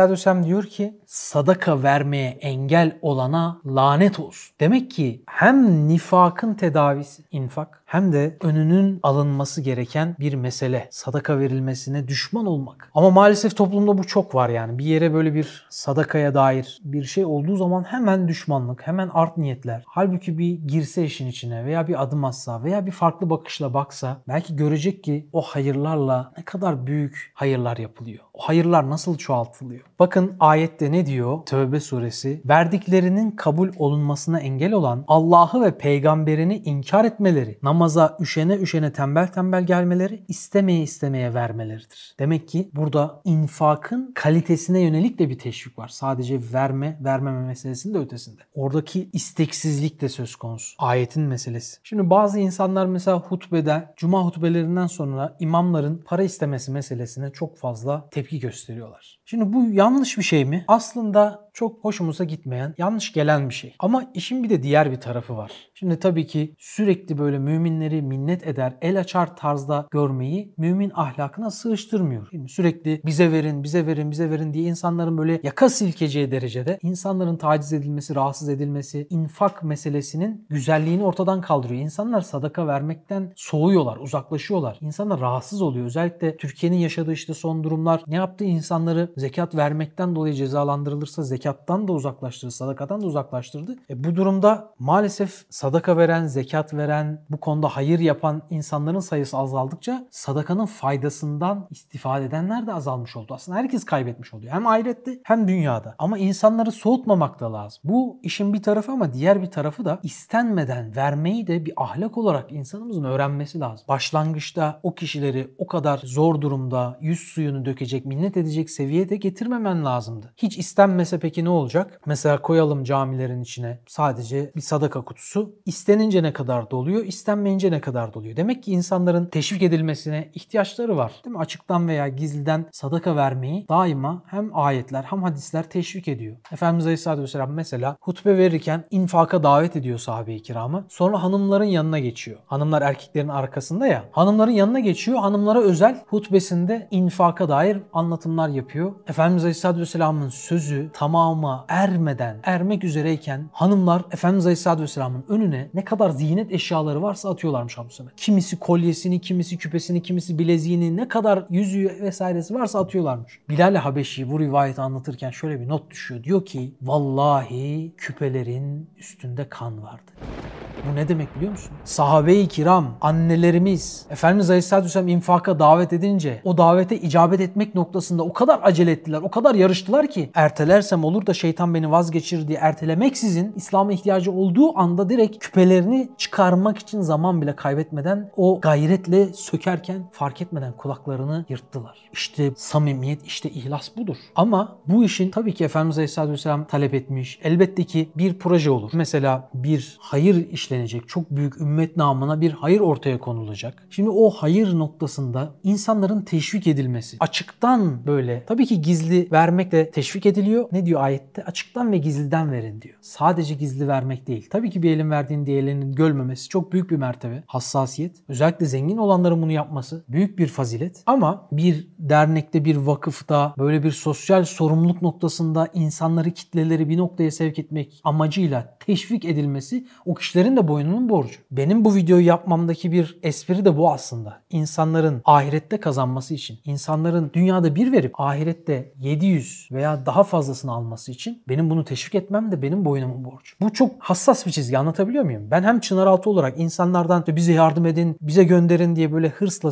insanları bunaltacak şekilde para istememeliyim. Hem de insanları hiç teşvik etmeyecek bir noktada da bırakmamalıyım. İnsanlara böyle hayır yapabilecekleri noktaları da göstermeliyim. Bakın burada müminler için çok önemli bir hidayet merkezi oluşturuyor Çınaraltı. 10 senemiz geçti değil mi? 10 senedir biz hiçbir şekilde böyle bir projeye girişmedik. Ama günün birinde buna dair bir belki ihtiyaç doğacak. Buna dair ben pek çok böyle ümmetin önde gelen hocalarıyla, pek çok İslam alimiyle, pek çok işte Risale-i Nur talebesi olan abilerle istişare ettim mesela. Bu konuda benim biraz daha ifrat olan görüşümü vasata çektiler ve dediler ki bu işin doğrusu bu. Sen insanlara bir fırsat da sunmalısın. İnsanlara onları hayra teşvik edecek yollar da göstermelisin. Biz mesela karşı olmamamıza rağmen YouTube katılı açmamıştık değil mi? Hem bu şekilde de Çınar Altın'a nasıl destek olabilirim diye soranlara bir cevap da vermiş olalım. YouTube katılı açtık mesela. Bu hissiyatlarla açtık. Dedik ki bu işi istikamette götürelim. Yani Çınaraltı olarak ne hırsla sanki esas amaç oymuş gibi sürekli maddi hedefler insanlara koyalım. Hayır bu bir araçtır. Biz Allah'ı her zaman karşılıksız, tamamen hiçbir menfaat olmaksızın anlatacağız ve anlatmaya devam edeceğiz. Ama bu noktada bazı araçlar var. Yani bu hedefe götüren, götürmeyi kolaylaştıran araçlar. Daha güzel bir kamera, daha güzel imkanlar, daha güzel bir hidayet merkezi, daha güzel bir cazibe merkezi. Şimdi mesela şu an bulunduğumuz yere sığmıyoruz. 10 senedir bir noktada bir istikamette getirdik işi. Şimdi Çınaraltı bulunduğu yere sığmıyor. Değil mi Nuri? Şimdi bu noktada tıkandığımız bir noktada belki böyle bir hayalimiz var. Rabbim nasip eder. Değil mi? Böyle de bir yer bulduk hatta biliyorsunuz. Ama buna dair bir imkanımız yok. Bir proje belki ortaya koyacağız ve bu projeyle, bu kampanyayla dahil olmak isteyenler sadece ve kimseyi bunaltmadan, kimseyi bu noktada sık boğaz etmeden bu işin en doğru yapılış şekliyle Efendimiz Aleyhisselam nasıl yaptıysa zamanın şartları neye uygunsa ona göre insanları bu hayra teşvik etmek ve böyle bir cazibe merkezini oluşturup gençlerin cayır cayır böyle ahiretini kaybedecek hatalara düşmelerine engel olacak bir yöntem ortaya koymak. Meselemiz bu. Çünkü gerçekten eğer bu işi doğru yapmazsak ve bu konuda acele etmezsek ve bu konuda doğru adımlar atmazsak sokakların kaybedildiğini siz her gün görüyorsunuz. Siz her gün sokaklara iniyorsunuz. Adım adım gençliğimiz, adım adım caddelerimiz, sokaklarımız, adım adım ümmet sadece Türkiye değil İslam coğrafyasında maalesef gözle görülür bir hızlı bozulma var. Biz bunu görüyoruz. İsteyen istediği kadar inkar etsin. Biz her gün sokağın içinde bunu görüyoruz. Ahlaksızlık artık had safhaya çıkmış. Efendimizin hadisleri böyle kim inkar edebilir ki yani? İstediğin kadar yok de. Hadisler de bunu söylüyor. Olacak diyor ve oluyor da zaten bunlar. Bunun önünü almak için böyle hidayet merkezleri, cazibe merkezleri oluşturmak ve bu asrın gencinin tam ihtiyacına cevap verecek ortamı sunmak gerekiyor. Şimdi bazı kardeşlerimiz soruyor Çınar Altın'a nasıl destek olabilirim? Nasıl bu işin parçası olabilirim? Bu kadar güzel hizmetler yapıyorsunuz bugüne kadar. Binlerce kişinin birebir de konuşarak hidayetine vesile oldu bu ekip değil mi? Sokaklarda anlatarak, röportajlarla anlatarak, kart dağıtarak, broşür dağıtarak, internetten vesile olduklarımız o kadar çok var ki binlerce ateistin imanına vesile olduk. Hristiyanlar var bunların içinde. Namaza başlayanlar var. Tesettüre girenler var. On binlerce belki hani toplamında yüz binleri aşan pek çok insanın hayatına dokunmuşuz. Yani bazı videolarımız değil mi 15 milyon izlenmiş bazı videolarımız olmuş 6 milyon izlenmiş 8 milyon izlenmiş 9 milyon izlenmiş videolarımız var elhamdülillah. Facebook'ta, Instagram'da, TikTok'ta, YouTube'da bütün bunları totalde toplayınca belki Türkiye'nin yarısına kadar videolarımız ulaşmış, izlemişler, istifade etmişler. Bu kadar külli hizmetler yapıyorsunuz. Şurada bir avuç genç bunu yapıyorsunuz. Nasıl sizin şu güzel hizmetlerinizin parçası olabilirim? Ben sizler gibi güzel konuşamıyorum, güzel anlatamıyorum. Bu kadar kişiye ulaşamıyorum. Siz ulaşıyorsunuz. Siz ümitsiniz. Bizim çok gittiğimiz yerlerde bunu söylüyorlar. Almanya'ya gidiyoruz. Salonların bu kadar dolduğunu görmedik. En meşhur insanları çağırıyoruz. Tamam bir tek en meşhur insanlarda, medyat insanlarda, TV'lere çıkan insanlarda salon doluyor ama hep yaşlılarla doluyor. Gençlerin bu kadar doldurduğunu ilk defa görüyoruz diyorlar. Biz ne zaman nereye gitsek bütün cemaatler gençleri bulamamakta yakınırken siz nasıl buluyorsunuz? Siz nasıl bu kadar her hafta sohbetlerinize insanlar arka odalara taşıyor, koridorlara taşıyor. 300-350 genç geliyor. Hafta içinde böyle 35 tane sohbet yapıyorsunuz. Nasıl bu kadar çok kişiye ulaşıyorsunuz? Videolarınız nasıl bu kadar çok kişi tarafından izleniyor? Biz bunları yapamıyoruz. Bari hissedar olalım. Parçası olalım. Nasıl olabiliriz diye soranlar var. Şimdi kardeşim Çınaraltı'nın bu hizmetlerinin parçası olmanın birkaç yolu var. Bir, dua etmek. En güzel destek şeklidir. Dua ederek bunların parçası olursun. Hissiyatın, gönül taraftarlığın inşallah ahirette karşına çıkar. Ettiğin dualar sana bir yankılanan ses gibi dönecektir. İki, çok basit. Çevrende yaptığımız her videoyu paylaşman, beğenmen, yorum yapman bunlar ufak tefek şeyler gibi gözüküyor ama algoritmaya etki ediyor Oğuzhan. Senin mesela attığın bir yorum o videonun artı 100 kişiye daha fazla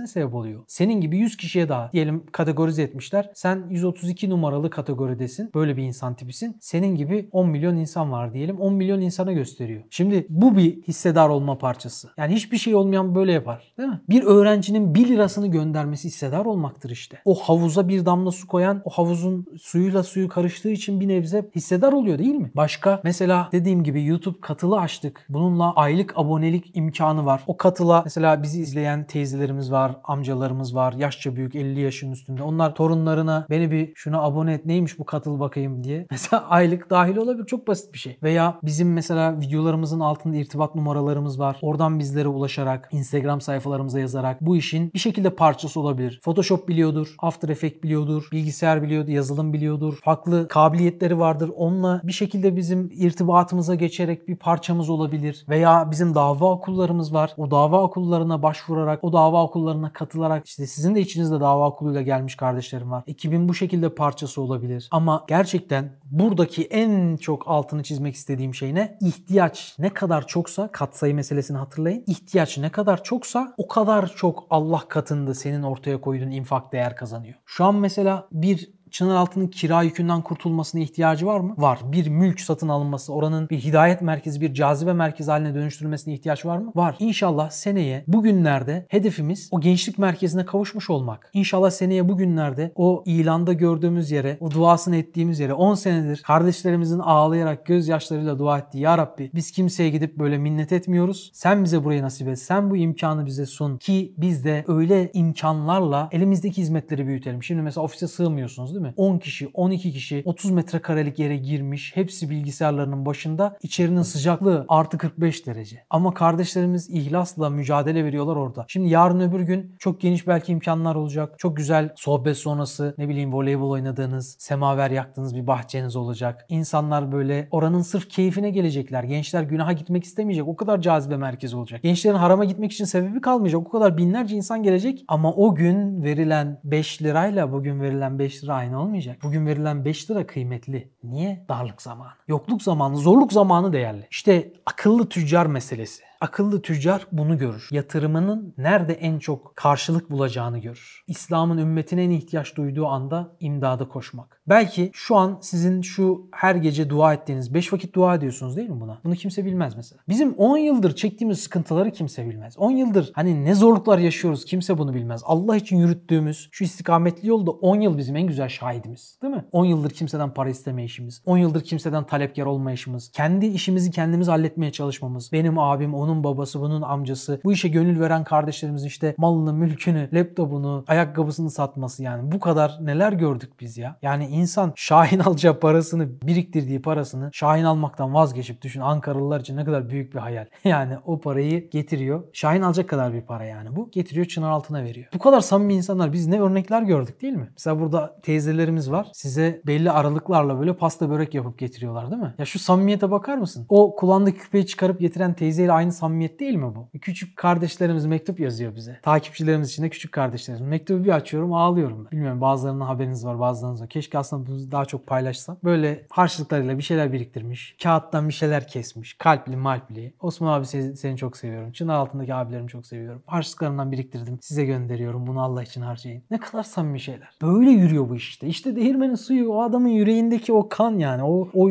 mangal gibi yürek. Bak bugün ofis sorumlumuz işte sosyal medyanın başındaki o ekibin başındaki Mustafa bana ne sordu? Söyleyebilirim değil mi? Dedi ki abi ofis o kadar sıcak oluyor ki bir klimamız bile yok. Hani inşallah tez zamanda çözeriz ama bari bir eşofman falan giysek de hani çınar altında gün içinde eşofmanla durmak yasak ya. Pantolon giyiyorsun işte gömlek giyiyorsun tişört giyiyorsun. Kıyafetlerle daha çok bunalıyoruz. Bari buna izin verilse diye ben dedim işin sonu farklı yerlere gitmesin. Mesela atletle falan oturursunuz. Olmaz yani medrese içinde böyle dolaşmanız uygun olmaz. Ama inşallah kardeşim tez zamanda çözeceğiz süreci hızlandıralım falan falan dedim. Ve bazen biliyorsunuz mesela bir videoyu çekmek için en değerli şeylerden birisi senin konsantrasyonun yani o an hissiyatın, yüreğinle konuşman lazım. Kalpten konuşursan kalbe giriyor çünkü. Ağızda konuşursan kulağa girer en fazla. O yüzden konsantrasyonun dağıldığı anda tekrar toplaman çok zor oluyor. Demoralize oluyorsun, motivasyonu yakalayamıyorsun. Şimdi bunları niye söyledim? Bizim stüdyo çok sıcak. Çekerken gerçekten kan ter içinde kalıyoruz ve bir video çekmemiz normalde yarım saat sürecekken 2 saat sürüyor. bir buçuk saat sürüyor. Neden? Çünkü sürekli ses geliyor. Ya ben çok utanıyorum yani. Orada misafir var belki. Belki yeni bir kardeş var. Hani biz video çekiyoruz diye onların sesi dışarıdan geliyor diye her video çekişimizde istisnasız. Her günde video çekiyoruz. Günde birkaç tane video çekiliyor çınar altında. Stüdyomuz sürekli zaten hem fotoğraf hem video açısından faal. Pek çok iş yapılıyor aslında Çınaraltı. Büyük bir şirket gibi çalışıyor. Ve sürekli stüdyomuzun o yalıtımı olmadığı için sürekli çıkıyoruz. İnsanlara rica ediyoruz. Sessiz olur musunuz? Ses geliyor vesaire. Dışarıdan ses geliyor onu önleyemiyorsun. Bekliyorsun işte. Yani mutlaka her videomuz ezana denk geliyor. Dışarıdan geri geri gelen arabanın dıt dıt sesleri her videoda istisnasız. Yani bu tarz şeylerden dolayı mesela mutlaka bir de stüdyoya sığmıyoruz. O da var. Stüdyo yetmiyor bize. Küçük geliyor. Ofis küçük. Stüdyo küçük. Sizin vakit geçirdiğiniz alanlar bunların hepsine sığmıyoruz. Hafta sonu veya hafta içi yapılan sohbetlere mekanımız gene yetmiyor sığmıyoruz. Ya bunların hepsi neyi gösteriyor bize? Artık kabuğumuza sığmıyoruz. Akvaryumumuza sığmıyoruz. Artık balık büyüdü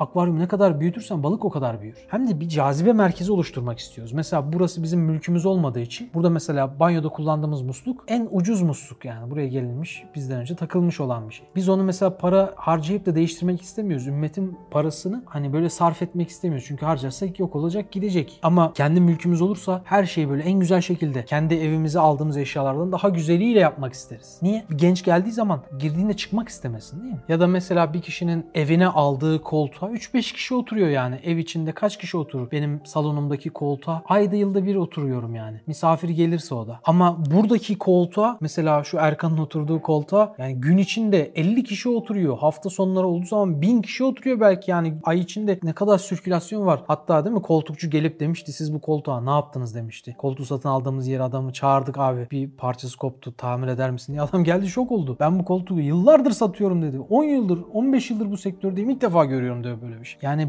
burada senin imanı kurtulsun diye ağladın, evladın gelip oturacak. Belki bugün farkında değilsin ama yarın öbür gün o çocuk belki iman zafiyeti yaşayacak ve sen pek çok anne babanın yaptığı gibi elinden tutup buraya getireceksin. Ne olur çocuğumla ilgilenin diyeceksin. Biz de değil mi hafta içinde böyle ilgilendiğimiz onlarca kardeşimiz var. Bazılarına vesile olabiliyoruz, bazılarına olamıyoruz ama bütün her şey o çocuk ilk buraya girdiği anda aa ne kadar güzel burası demesi için o yüzden bütün bu çalışmalar, gayretler ortaya konuluyor. Ve bu sizlerin aklınızla, hayatınızla, malınızla, canınızla, vaktinizle verdiğiniz infaklar birilerinin kalplerindeki nifakı tedavi ediyor. Bu infaklar birilerinin ebedi hayatta ateşe girmesine engel oluyor. Bundan daha büyük mesele var mı? Birinin cehennemden kurtulmasına çalışmaktan daha büyük mesele var mı? O yüzden en akıllı tüccar buna yatırım yapan tüccardır. O yüzden infakın özünde bu var. Peki nasıl vereceğiz zekatımızı, sadakamızı? Kime vereceğiz? Bunun için Üstadın İşaretül İcaz'da Bakara suresini tefsir ettiği bir bölüm var. Burada 3. ayette Allah müminlerin vasıflarından birisini onlara verdiğimiz rızıklardan infak ederler diye tarif ediyor. Bir okur musun Ferhat'cığım biz de istifade edelim. Bismillahirrahmanirrahim. Namaz, imadü't din yani dinin direği ve kıvamı olduğu gibi zekat da İslam'ın kantarası yani köprüsüdür. Zekat İslam'ın köprüsü. Namaz dinin direği, zekat da İslam'ın köprüsü. O yüzden mesela ayetlerde baktığınız zaman ve akimus sala ve atuz zeka. Ne diyor? Sürekli namazı dosdoğru kılın ve zekatı verin. İkisini beraber söylüyor. Bu ikisini beraber söylerken ayırmak olmaz. Öyleyse namaz dinin direği olduğu gibi zekat da toplumun köprüsü. Bu köprüden geçmeden insan hayra ulaşamıyor. Ve mimma razaknahum yunfikun ayetin tefsirini okuyoruz. Tekrar hatırlatıyorum. Onlara verdiğimiz rızıklardan infak ederler diyor Allah bizi tarif ederken. Evet. Demek birisi dini, diğeri asayişi muhafaza eden ilahi iki esastırlar. Bunun için birbiriyle bağlanmışlardır. Zekat ile sadakanın layık oldukları mevkilerini bulmak için birkaç şart vardır. 1. Sadakayı vermekte israf olmaması. Birincisi neymiş? Sadakayı vermekte israf olmaması. Şimdi sadaka verirken israf olur mu? İnfakta nasıl israf olabilir arkadaşlar? Tabii ki mesela şöyle bir söz var. Hayırda israf olmadığı gibi israfta hayır yoktur diye ama yani mesela sen bir hayırda bulunursun ama o hayır ölçüsüz bir şekilde verdiğin kişi tarafından belki 100 kişiye verebileceğin bir zekatı bir kişiye verirsin ama o kişi onu şerde harcayacak birisidir. Ne oldu? İsraf oldu. Bunda çok önemli bir şey sadakayı vermekte israf olmaması bir bu. Bir de sadakayı verdiğin zaman da doğru vermenle aslında bir israfın da önüne geçme söz konusu. Geçelim ikinciye. 2. Başkasından alıp başkasına vermek suretiyle halkın malından olmayıp kendi malından olması. Evet. Başkasından alıp başkasına verince senin zekatın olmuş olmuyor. Tabii ki sen bu hayra vesile olmuş oluyorsun. Ama senin kendi malından vermen lazım değil mi? 3. Minnetle inamın bozulmaması. Burada minnet söz konusu olmaması lazım. Yani sadakayı verdiğin, zekatı verdiğin kişi senin karşında onu ezeceğin şekilde olmamalı. Mümkünse bir aracıyla vermen lazım. Mümkünse onun görmeyeceği, bilmeyeceği şekilde hani vermen lazım. Eğer kişiye veriyorsan. 4. Fakir olmak korkusuyla sadakanın terk edilmemesi. Evet Bakara suresi 268. ayette diyor ki şeytan fakirleşirsiniz diye korkutup size cimriliği, çirkin şeyleri emreder, sadaka verdirmek istemez. Allah ise kendi lütfundan size mağfiret ve bol nimet vaat ediyor. Allah'ın ihsanı geniştir, her şeyi hakkıyla bilendir. Demek ki şeytan neyle korkutuyormuş? Fakirlikle. Verirsen fakir kalırsın ama yok öyle bir şey. Devam edelim. 5. Sadakanın yalnız mala ve paraya münhasır olmadığı bilinmesiyle ilim, fikir, kuvvet, amel gibi şeylerde de muhtaç olanlara sadakanın verilmesi. Evet sadakayı verirken sadece mal ver çekil olmamalı. Vaktini de vermelisin. İlmin varsa ilmini de vermelisin. Başka fikrini de, kuvvetini de, amelini de ortaya koymalısın. Taşın altına tamamen girmelisin yani. Sadece paranı koyup ya işte kimi bu işin içinde olur, kimisi de parasını verir değil. Hayır. Paranı gene vereceksin. Paran varsa. Paran yoksa neyin varsa. İlmin mi var? İlmini ver. Sadakanın çok çeşitleri var. Hadiste de geçiyor bu. Evet. 6. Sadakayı alan adam o sadakayı sefahette değil hacat-ı zaruriyesinde sarf etmesi lazımdır. Sadakayı alan adama da bir şey söyledi. O da günahlarda harcayamaz. Günahlarda harcayacağı eminse ona verilmez. Ne yapacak? Hacatı zaruri. Zaruri ihtiyacında harcayacak. Şimdi sadaka ile ilgili birkaç tane hadis okuyalım, bitirelim. İlminden olan, ilminden malı olan malından sadaka versin diyor Efendimiz. İyilik ömrü arttırır, sadaka günahları giderir ve kötü ölümden korur. İnsan kötü ölümden korkar. Öyleyse sadaka vermeli. Sadaka kibri yok eder. Neden? Şimdi insanda kibir çok artınca insan elini cebine götüremez hale gelir. Kibrin bir parçası da enaniyet, kendini çok sevme olduğu için parayı başkası için harcamak istemez. Nefsi için harcamak ister. O yüzden kibir oluşuyor. Ama verdikçe ne oluyor? Kalbi yumuşuyor ve kibir ortadan kalkıyor. Sadaka verenin rızkı artar, duası kabul olur. Sadaka vermeye engel olana lanet olsun. Sadaka kabir azabından korur. Kıyamette de himaye altına alır. Sıkıntılarınızı sadakayla önleyin diyor. Suyun ateşi söndürdüğü gibi sadaka da günahları yok eder. Vallahi sadaka vermekle mal eksilmez. O halde sadaka verin. Sadaka 70 çeşit belayı önler. Bunların en hafifi cüzzamdır demiş Efendimiz. Sadaka şeytanın belini kırar. Gizli verilen sadaka Allah'ın gazabını söndürür. Efendimiz Aleyhisselatü Vesselam Hazreti Ayşe'nin ablası olan Esma annemiz çok eli bol bir insanmış. Çok böyle sadaka veren, infakta bulunan birisiymiş. Ama Efendimiz Aleyhisselatü Vesselam onu böyle yarın vereceği infakın, sadakanın parasını böyle sayarken görünce ona bir hatırlatmada bulunuyor. Ya Esma diyor. Sakın kesenin ağzını sıkma. Allah da senin keseni daraltır diyor. Sakın sayıp da insanlardan esirgeme. Allah da senden esirger. Sakın diyor bir küpe koyup da saklama. Allah da senden saklar. Demek ki sen cömert oldukça Allah da sana cömertliğini gösteriyor. Yani kazanmak istiyorsan ver. Hani bir adamın hikayesi varmış ya. Adama nasıl o kadar mal elde ettiğini sormuşlar. O da demiş ki ben eskiden böyle zengin değildim. Ama bir miktar malım vardı. Bunu Allah yolunda verdim. Baktım ki ben verince Allah bana daha fazla verdi. Ben daha fazla verdim. Allah daha fazla verdi. Ben daha fazla verdim. Allah daha fazla verdi. E ben artık pes ettim. Allah'la yarışılmaz diyor. Şimdi burada pes ettiğimden kast artık vermeyeceğim demek değil tabii ki. Ama bir manayı ifade ediyor. Allah çok zengin. Korkmayın yani Allah için verdiğiniz zaman fakir düşmekten. Şeytan sizi fakirlikle korkutuyorsa tam tersi. Daha çok ver, daha çok kazan. Ama bunu tabii ki Allah için yap. Kazanmak için, para için değil. Ama malını arttırmak isteyen diyor sadaka versin. Sadaka malı eksiltmiyor. Bir de zekatın, infakın, sadakanın şöyle bir güzelliği var. Diğer bütün ibadetler ahirette karşılığını gördüğümüz şeyler. Ama sadakanın bariz bir şekilde dünyada da karşılığını gösteriyor Allah. Böyle bir güzelliği var.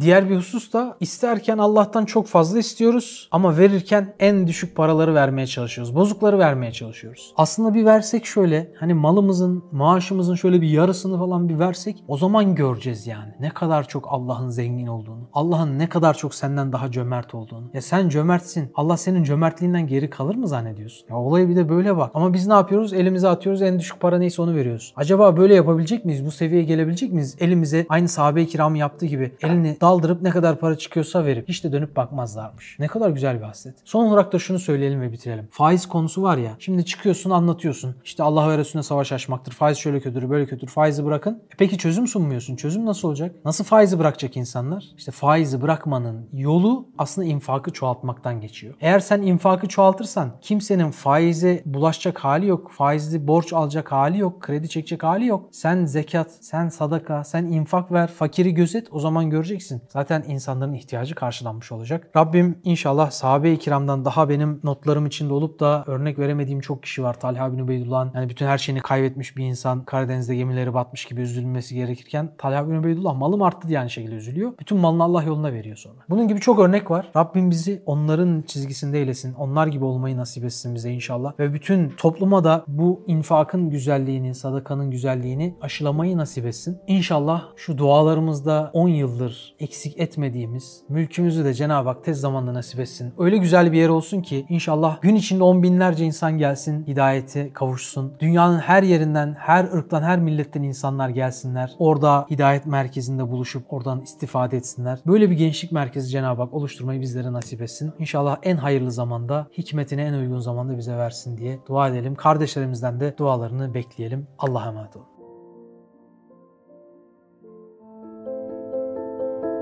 Osman Sungur Yeke'nin yeni çıkan Hadi İnşallah kitabını Nüve Pazar, DNR ve kitapyurdu.com'dan satın alabilirsiniz.